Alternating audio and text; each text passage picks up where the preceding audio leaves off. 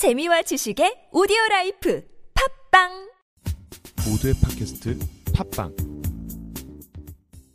관악 파스타는 관악구청과 주민 간의 소통을 목적으로 하며 주민들의 창의적 제안, 관심사 등을 소재로 현장의 소리를 듣는 방송입니다.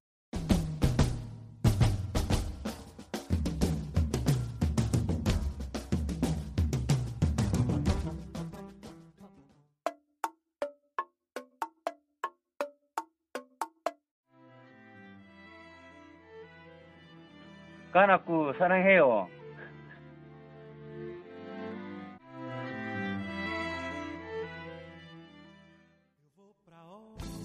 pra sair no Oslo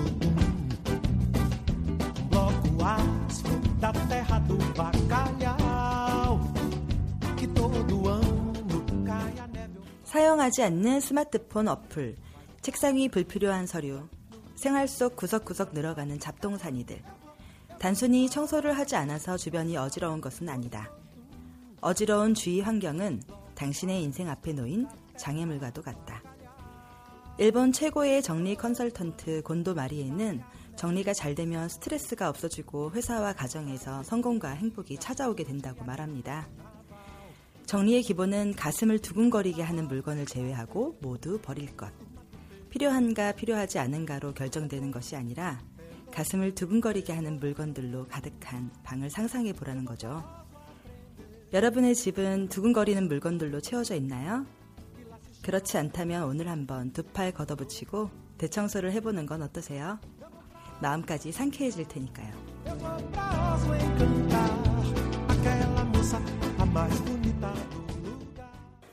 주민과 함께 만들어가고 주민의 목소리를 함께 듣는 맛깔난 방송 관악 파스타 다섯 번째 시간입니다.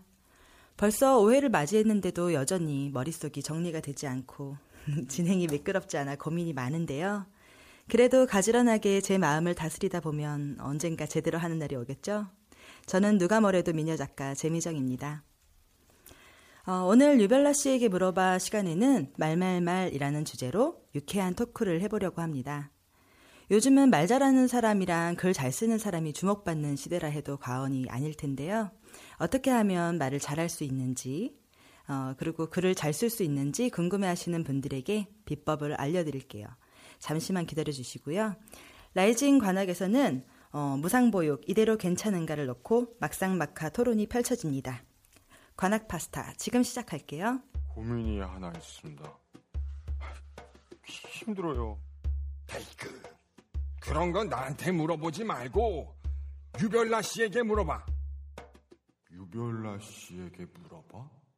네, 오늘도 별나별나 유별나 씨 나와주셨습니다. 안녕하세요. 예, 안녕하세요. 네, 어, 한 주간 또 어떻게 지내셨어요? 전에도 말했다시피 이 구청장은 행사 끌려다니다 보면 일주일 가요. 네. 또 어떤 때는 잘 팔리는 날이 또 있어. 오늘 또 낮에 잘 팔리다 보니까 또좀 피곤하긴 해요. 음, 안 팔리는 날도 있나요? 조금 상대적으로 덜 팔리지만 그래도 잘 팔려. 그래도 그잘 팔리는 게 좋은 거겠죠. 아, 잘 팔려야 돼요. 물건이나 사람이나 네. 잘 팔려야 돼요. 아, 오늘은 그 새로운 녹음실 우리 스튜디오 생겼어요. 오늘 예. 저기 막 아, 현수막도 이제 관악 파스타 이렇게 붙어져 있고. 예, 예. 네, 어떤 느낌이 어떠세요? 예, 이 느낌이 이 새집이 이 가슴 설레게 하면서도 또 조금 음, 어색하기도 하고 그러네요. 네. 예, 예. 하여튼 잘 살아보겠습니다. 아, 그러면 이제 새로운 곳에서 이제 왔고 이제 새로운 좀 약간 마인드로 이제 가볼까 하는데 예. 약간 그 돌발 질문이긴 한데요. 우리 예. 그 저기 관악구 여기 맛깔난 관악구 주민 참여 방송이라고 이제 글자 나와 있잖아요. 예, 예. 어, 관악구 삼행시 한번 가볼까요? 삼행시. 네, 제가 운 띄워드릴게요. 이건 생각 안 하고 그냥 해야지 재밌는 겁니다. 아이, 다 그렇게 하지. 언제는 짜고 하려고 그렇죠. 자 시작할게요. 관. 환상이 참 좋아요, 우리 재미정 작가. 또 제 얘기시군요. 네. 악. 악소리 나올 것 같아요, 모든 총각들이. 구. 구해 보세요. 신랑감. 아, 박수 한번 쳐주셔야죠.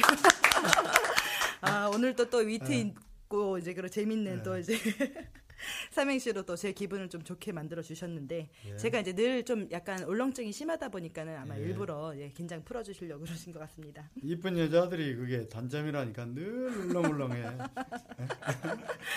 예. 오늘은 이제 그 말씀 나눠 볼 이제 주제는 말말말이에요. 예, 예. 그 요즘에 말 잘하고 글 잘 쓰는 사람이 굉장히 대세인 거 아시죠? 그렇죠. 예, 어딜 가든 막 말도 잘해야 되지만 글도 잘 써야 되고 그런 사람들이 좀 대접받는 세상이 됐는데 오늘 예, 그거에 대해서 좀 약간 자세하게 좀 이야기를 나눠볼까 해요. 예, 예. 그러면 우리 유별나 씨도 말 잘하기로는 좀 음, 둘째가라면 서러울 그런 분인데 어떠세요? 저는 달변은 아니고 네. 또이 말의 속도가 저는, 저는 좀 느리다 보니까 충청도 출신이냐는 이야기도 많이 들어요.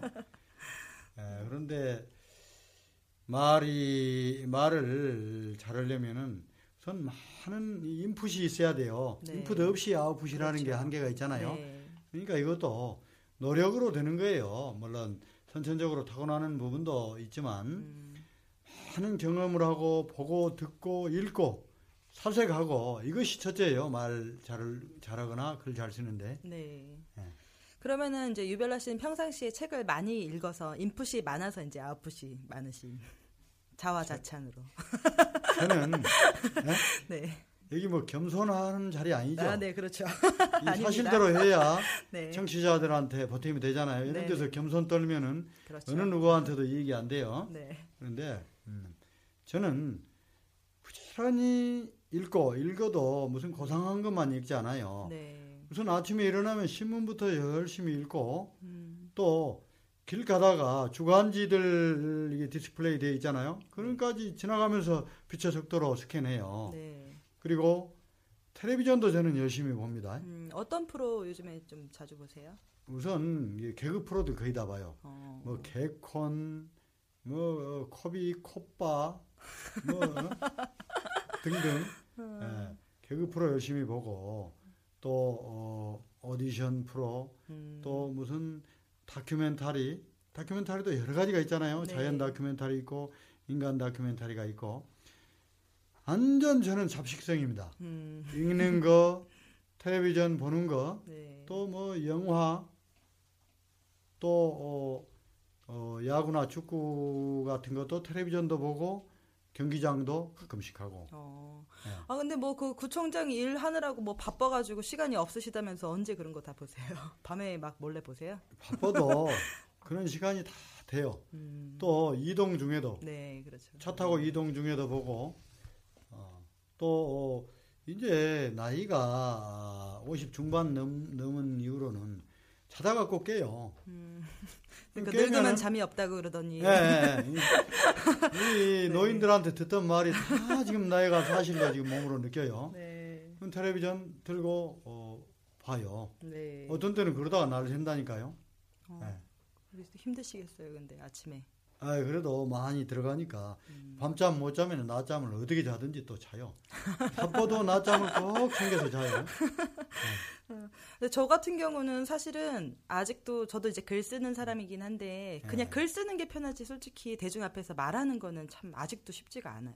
그러니까 말과 글이 따로 있는 게 아니에요. 그게 이 손바닥에 에, 바닥과 손등처럼 말하는 것을 쓰면은 글이 되고 글 하는 것을 입으로 하면은 말이 되니까. 그래도 이제 물론 또 어떤 사람 말은 정말 잘했는데 써봐라 하면은 정말 엉터리 예, 그런 경우 되게 있어요. 많아요, 진짜로. 그런 사람 많습니다. 네. 또 어떤 사람이 책을 멋있게 써놔서 강연 초청하잖아요. 정말 강연 망쳐버린 경우도 있어요. 네. 예, 여러 가지요. 그래서 이제 오늘 그 바로 이제 그런 고민이에요. 예, 예. 이게 이제 아까 처음에 말씀하셨듯이 어, 인풋이 많으면은 이제 아웃풋이 음. 자연히 많다라고 했는데 그렇지 않은 그런 분들 그런 고민을 가지고 계신 분들에게 이제 좀 약간 조언을 이제 해주셔야 되는데 연습을 많이 해야 돼요. 뭐 어떻게 볼펜 물고요? 그러니까 그 아나운서들 이 많이 말도 하잖아요. 어, 여러 사람 있는데 에, 올라가서 말하는 거 정말 힘듭니다. 네. 저 같은 경우는 날마다 여러 번 해도 그때마다 이 떨리는 것이 사실이에요. 그래서 배짱이 있어야 되고 많이 해봐야 늘어요. 다른 방법이 없어요 말도. 음, 예, 특히 여러 사람 앞에서 어, 말을 잘하는 것이 또 중요하잖아요. 네.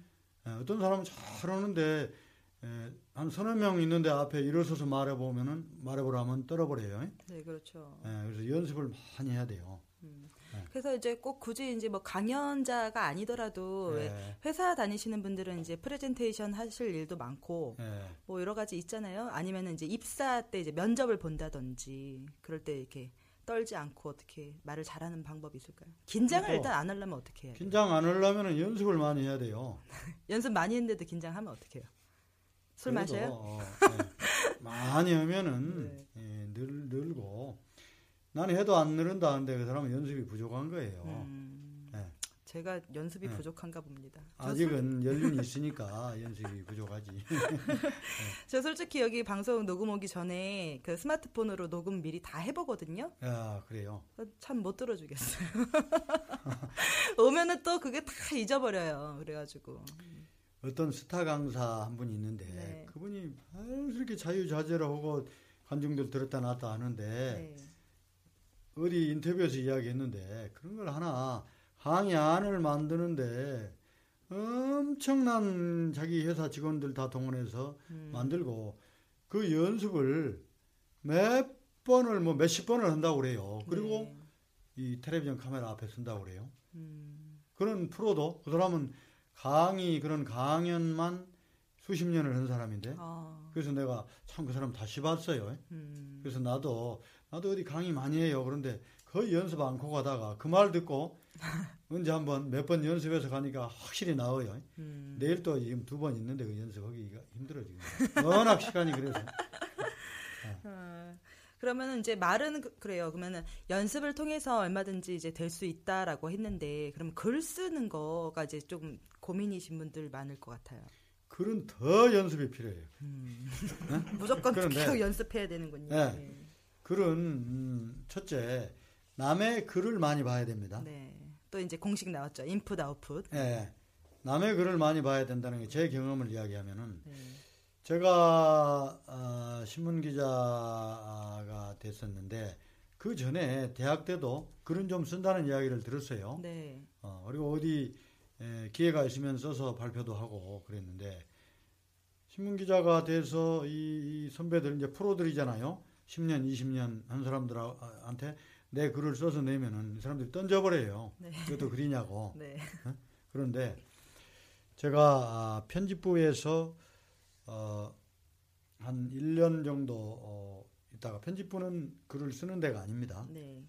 기사가 들어오면은 그걸 가지고 어, 신문을 만들어요. 제목도 달고. 그런데 한 1년 정도 있다가 어디에서 어, 저한테 글 청탁이 있어서 어떤 신문에 예? 그 주간 신문에 네. 그 써, 써서 놓고 제가 놀래버렸잖아요. 내가 이렇게 글 잘 쓰는지. 신이요. 이거 저 정녕 네. 내가 썼으니까. 그럼 그 사이에 저는 쓰는 연습은 별로 안 했어요. 엄청 많이 읽었어요, 글을. 아. 그래서 읽기가 그렇게 효과가 있다는 것을 제가 음, 아, 실감을 했고. 네. 남의 글을 많이 읽고 또 좀 쓸 줄 아는 사람들한테 지도를 좀 받아야 돼요. 음, 이렇게 저한테도 누가 글을 써서 이렇게 주면은 제가 얼른 얼른 지적을 해줘요. 그런 거 한번 들으면은 엄청 늘어버려요. 이게 도약을 해. 네. 어. 그러면은 이제 요즘에 이제 그런 취업 준비하는 그런 이제 젊은 층들이 네. 그 요즘에 자소서가 굉장히 이제 그 중요하게 이제 부각되고 있잖아요. 네. 그 자소서 잘 쓰는 뭔가 방법이 있으면 팁 좀 주세요. 첫째는 나의 개성이 드러나야 돼요. 그것도 뭐 써주는 회사가 있다고 그러던데 네. 학원에서 한 장에 얼마 그런데 그렇게 하고는 나의 특성이 나타날 수가 없고 나도 정말 힘든 게 남이 나보다 그거 써달라고 하는 것이 여러 번 있었어요. 근데 정말 못 써요 나는. 내 건 내가 최고로 잘 쓰는데 남의 것은 정말 못 쓰겠더라고요. 네. 그런데 첫째 나의 개성이 드러나야죠. 내가 아, 태어나서 자라고 가정 환경이나 또 내가 보고 느꼈던 것이 다르잖아요. 네, 그렇죠. 그런 것이 드러나야 돼요. 예, 예를 들어서 바닷가에서 살았으면은 바닷가에서 사는 사람만이 쓸 수 있는 것, 음, 남이 쓸 수 없는 그런 것을 써줘야 돼요. 또는 내가 아, 요즘은 별로 형제가 별로 없잖아요. 그런데 내가 오남매 막내다. 그럼 굉장히 그 귀하죠. 거기서 나오는 경험을 써줘야 한다 그죠. 지금 이제 취업을 이제 준비하시는 분들은 이제 우리 유별나 씨의 말을 좀 이제 잘 귀담아 들으셔가지고 도움 되셨으면 좋겠고요. 예. 예.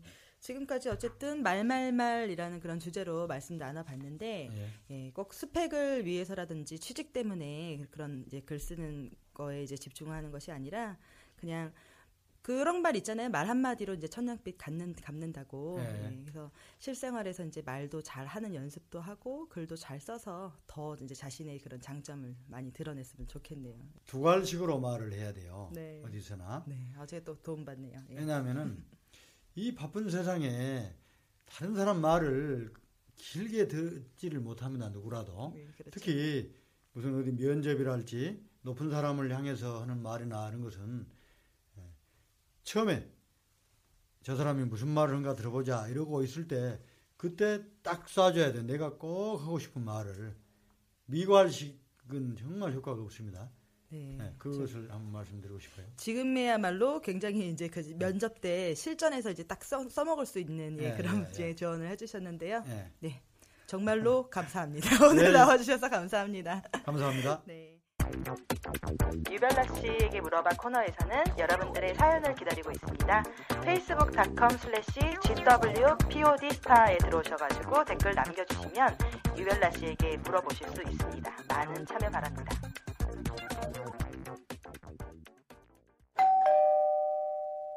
관악 파스타는 매주 수요일 여러분을 찾아갑니다.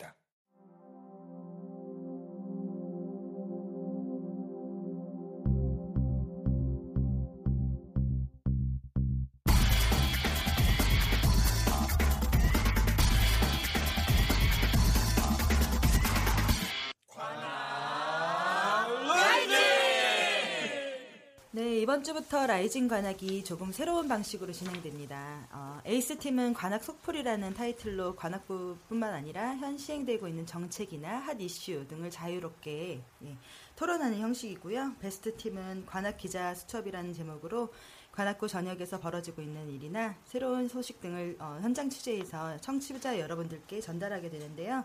오늘은 관악 속풀이 시간입니다. 어, 에이스팀 나와주셨어요. 안녕하세요. 안녕하세요. 네, 우리 안승봉 리포터님, 그다음에 이제 어, 백예성 리포터님, 류미정 리포터 나와주셨어요.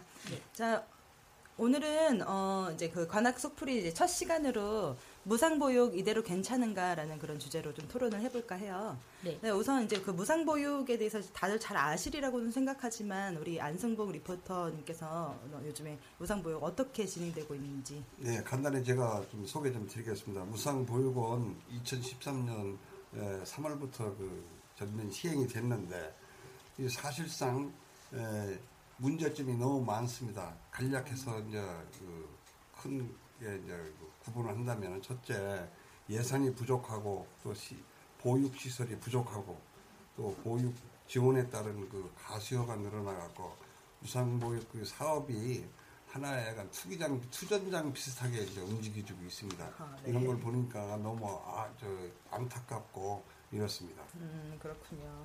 그러면은 지금 보- 보육 시설이 지금 부족하다 그랬는데 그럼 어느 정도 지금 운영되고 있는지 혹시 아시나요? 에, 보육, 보육시설 같은 경우는 제가 그 이 조사한 바에 의하면은 전국적으로 어린이집이 500여 곳이 있는데 네. 그 중에 그, 국공립 시설은 35개 뿐이고 민간 시설이 434군데가 있답니다. 네. 그러면은 국공립의 수의 그 12배나 되는데 이것이 이 과열 현상을 보이고 있는 거예요, 이런 것이. 예, 보육시설의 영리와 경향이 나타나고 이런 지적인데 실제로 수요자들이 원하는 것은 재정 지원보다는 믿고 맡길 만한 시설을 간절히 원하고 있는데 가장 근본적인 뭐냐면 서비스의 질과 신뢰성가 문제가 있어요. 어린이집이 질 낮은 어, 음식 문제 또는 네. 아동 학대 등 좀처럼 해결되지 않는 그런 서비스 때문에 항상 그 예, 입줄에 오르고 주민들의 불만 사항인 것 같습니다. 그런데 꼭 그렇게 문제가 이제 있는 것만 있는 것은 아니잖아요. 이게 우리나라가 왜 OECD 그 국가 중에서 왜 그 3위 정도에 대다, 어, 해당하는 그런 이제 보육 그런 뭐라, 시설 이용률을 보이고 있다 그러는데 그거에 대해서도 좀 말씀해 주세요. 그 이제 그런 경우는 이제 사실상 에, 수요가 폭발적으로 늘어나다 보니까 에, 어, 0세부터 5세 그 어린이들을 예, 보육원에 보내야 되겠다. 엄마들이 다 그래요. 다 그런 심정인데 실질적으로 그 일하는 엄마 그이두 부부가 일터에 나가는 엄마들은 아기를 맡길 데가 없어서 쩔쩔 매는데 네, 그렇죠. 그 전업주부들이 예, 공짜라고 하니까 전부 다 신청을 해가지고 실제 필요한 사람은 혜택을 못 받고 있는 이런 실정이 있어가지고 불만이 굉장히 많습니다. 그거는 그런 그 아기를 낳았으면은 엄마가 당연히 길러야 되는데 그렇죠. 그이 어린 아기를 보육시설에 맡겨놓고 엄마는 찜질방에 가서 맞아, 맞아. 어? 놀고 말이야 그런 그 커피숍 전업주부들이 있다. 이거야. 어? 그래서 불평 불만이 굉장히 많은 이건 하나의 모순입니다. 절대적으로 네, 고쳐야 될 그렇죠. 상황입니다. 맞아요. 근데 진짜 보육 그런 무상 보육이라는 거 취지 자체가 정말 아까 말씀하셨듯이 이제 맞벌이 이제 그 부부들을 위해서 이제 정말 어쩔 수 없이 아이를 뭐 기르지 못하거나 맡길 곳이 없는 예, 그런 부- 분들을 대상으로 이제 시행됐던 건데 참 여러 가지 문제가 많네요. 그럼 우리 그 백예성 리포터님도 그왜 손자들 직접 유치원 보내고 그러신다고 들었는데 맞아. 피부에 많이 와닿으시겠어요? 어떠세요? 예, 그렇습니다. 제가 사실은 1년 전만 해도 이런 주제를 가지고 제가 이야기를 할 줄은 꿈에도 몰랐습니다. 사회 은퇴하고 나니까 제가 예, 사회 봉사 중에서 제일 큰 봉사가 손자들한테 봉사를 하고 있습니다. 쌍둥이, 아, 쌍둥이. 어, 쌍둥이에요. 쌍둥이 손자 어. 다섯 살짜리가 있고 외손자 또 또 하나 있고 세 명을 보살피고 wow. 있는데요. 음, 제가 에, 간단히 말씀드리면 그렇습니다. 제가 아들하고 며느리가 둘이 다 한 7시쯤 출근을 해버리니까 어. 저는 집사람하고 둘이서 하- 집이 한 1km 정도 떨어졌어요. 거기까지 갑니다. 일단 저는 출근이라고 합니다. 출근해 해가지고 그럼 얘들이 일어나기도 전에 에, 자고 있어요. 네. 그걸 가지고 깨워서 달래가지고 뭐 씻기고 뭐 옷 입히고 밥 먹이고 해가지고 어린이까지 데리고 가면 한 3시간 걸립니다. 그런데 막상 어린이집에 도착해서 딱 보면은 저희들 같이 할아버지 할머니 이런 그 노인들이 데려온 애들이 한 절반 정도 되고요. 어. 젊은 얼마들이 데리고 온 애들이 한 절반 정도 돼요. 제가 네. 대충 보니까 쭉한 1년 살펴보니까 이러한 지경인데 이것이 보통 문제가 아닙니다. 보통 문제가 아니요.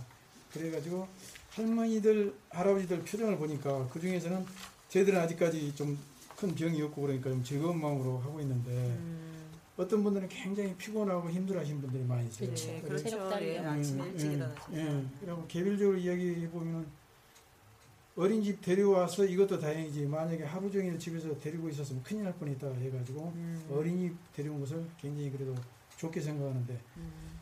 예, 그렇게 개별적으로 보면은 우리가 할아버지 할머니가 제가 주장한 것은 할아버지 할머니가 도와주면은 부모다움으로는 좋을 것도 같은데 개별적으로 사정이 있어가지고 굉장히 네, 어려운 것 같습니다. 그렇죠. 그래서 네. 좀 요거 뭔가 좀 생각을 좀 해봐야 되겠다 음.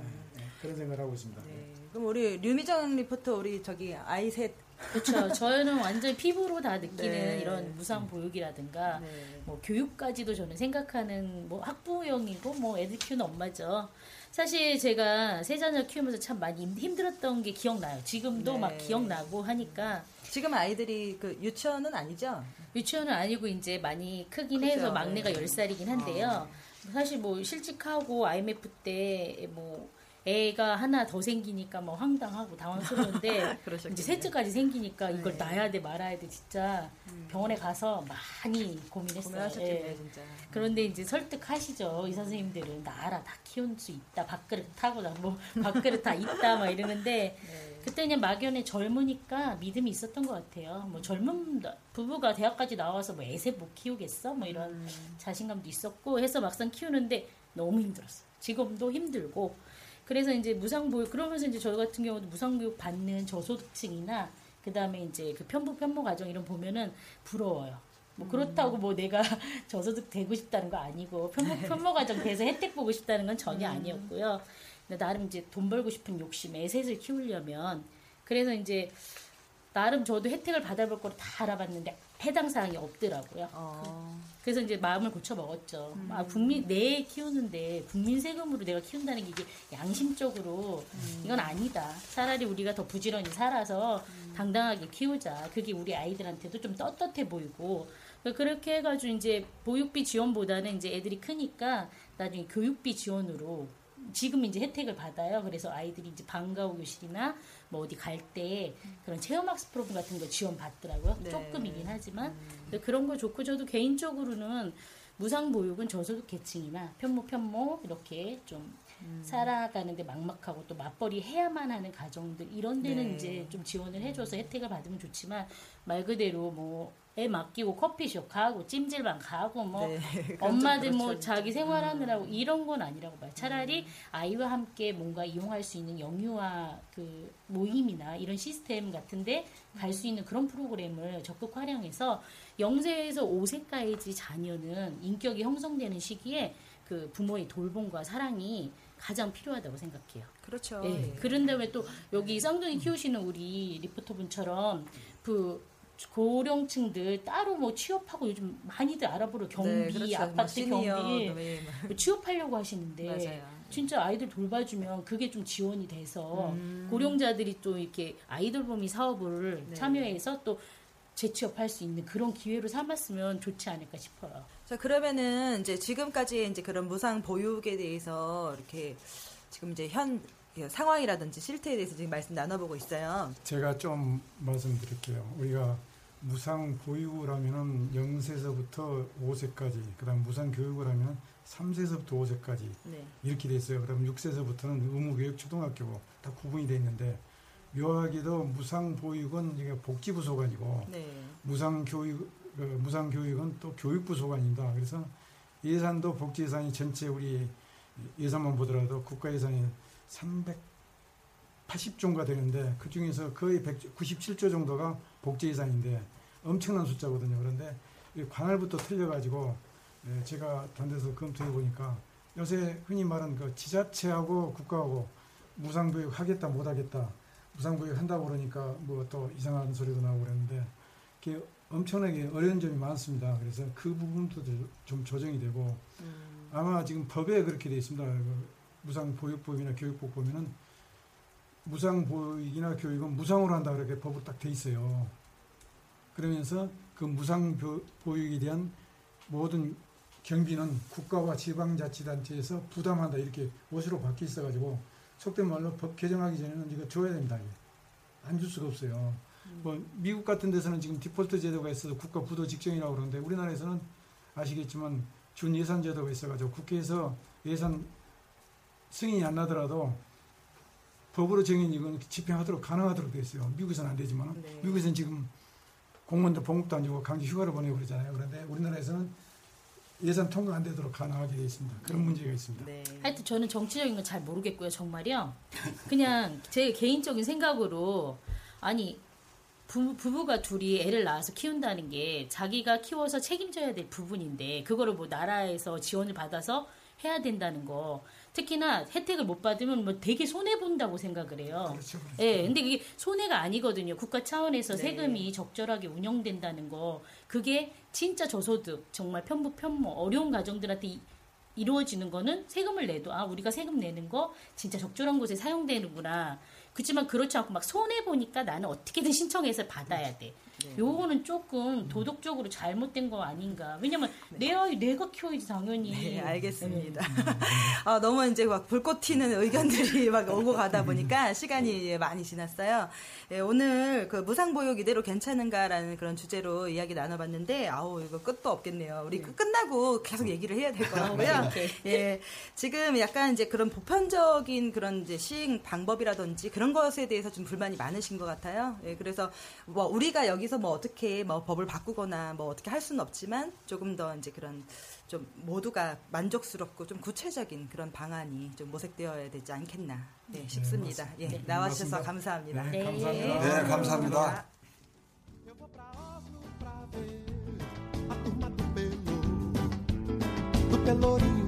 Pelourinha, Pelourão. 토마스 키팅은 이렇게 말했습니다. 식별은 우리의 본래 모습이 아닌 것을 버리는 일이다. 그런데 우리는 어떤 것도 버리기를 싫어합니다. 좋은 것이든 나쁜 것이든 이미 내게 온 것은 계속 간직하고 유지하고 싶어 하죠. 그러면 어떻게 될까요? 집안에 물건이 늘어나면 공간이 협소해지고 생활이 복잡해지겠죠. 무엇을 남길 것인가가 아니라 무엇을 버릴까를 먼저 생각하세요. 그러면 소중한 것만 남아서 가슴이 두근거리지 않을까요? 내가 정말 좋아하는 것, 진짜 나의 것, 내가 좋아하는 일이나 내가 살고 싶은 삶. 이제는 이런 것들을 찾아서 햇빛 아래 드러낼 시간입니다. 비움으로써 채워지는 삶, 버린다는 거 정말 멋진 일 아닌가요? 지금까지 저는 재미정이었습니다. Eu vou pra Oslo pra sair no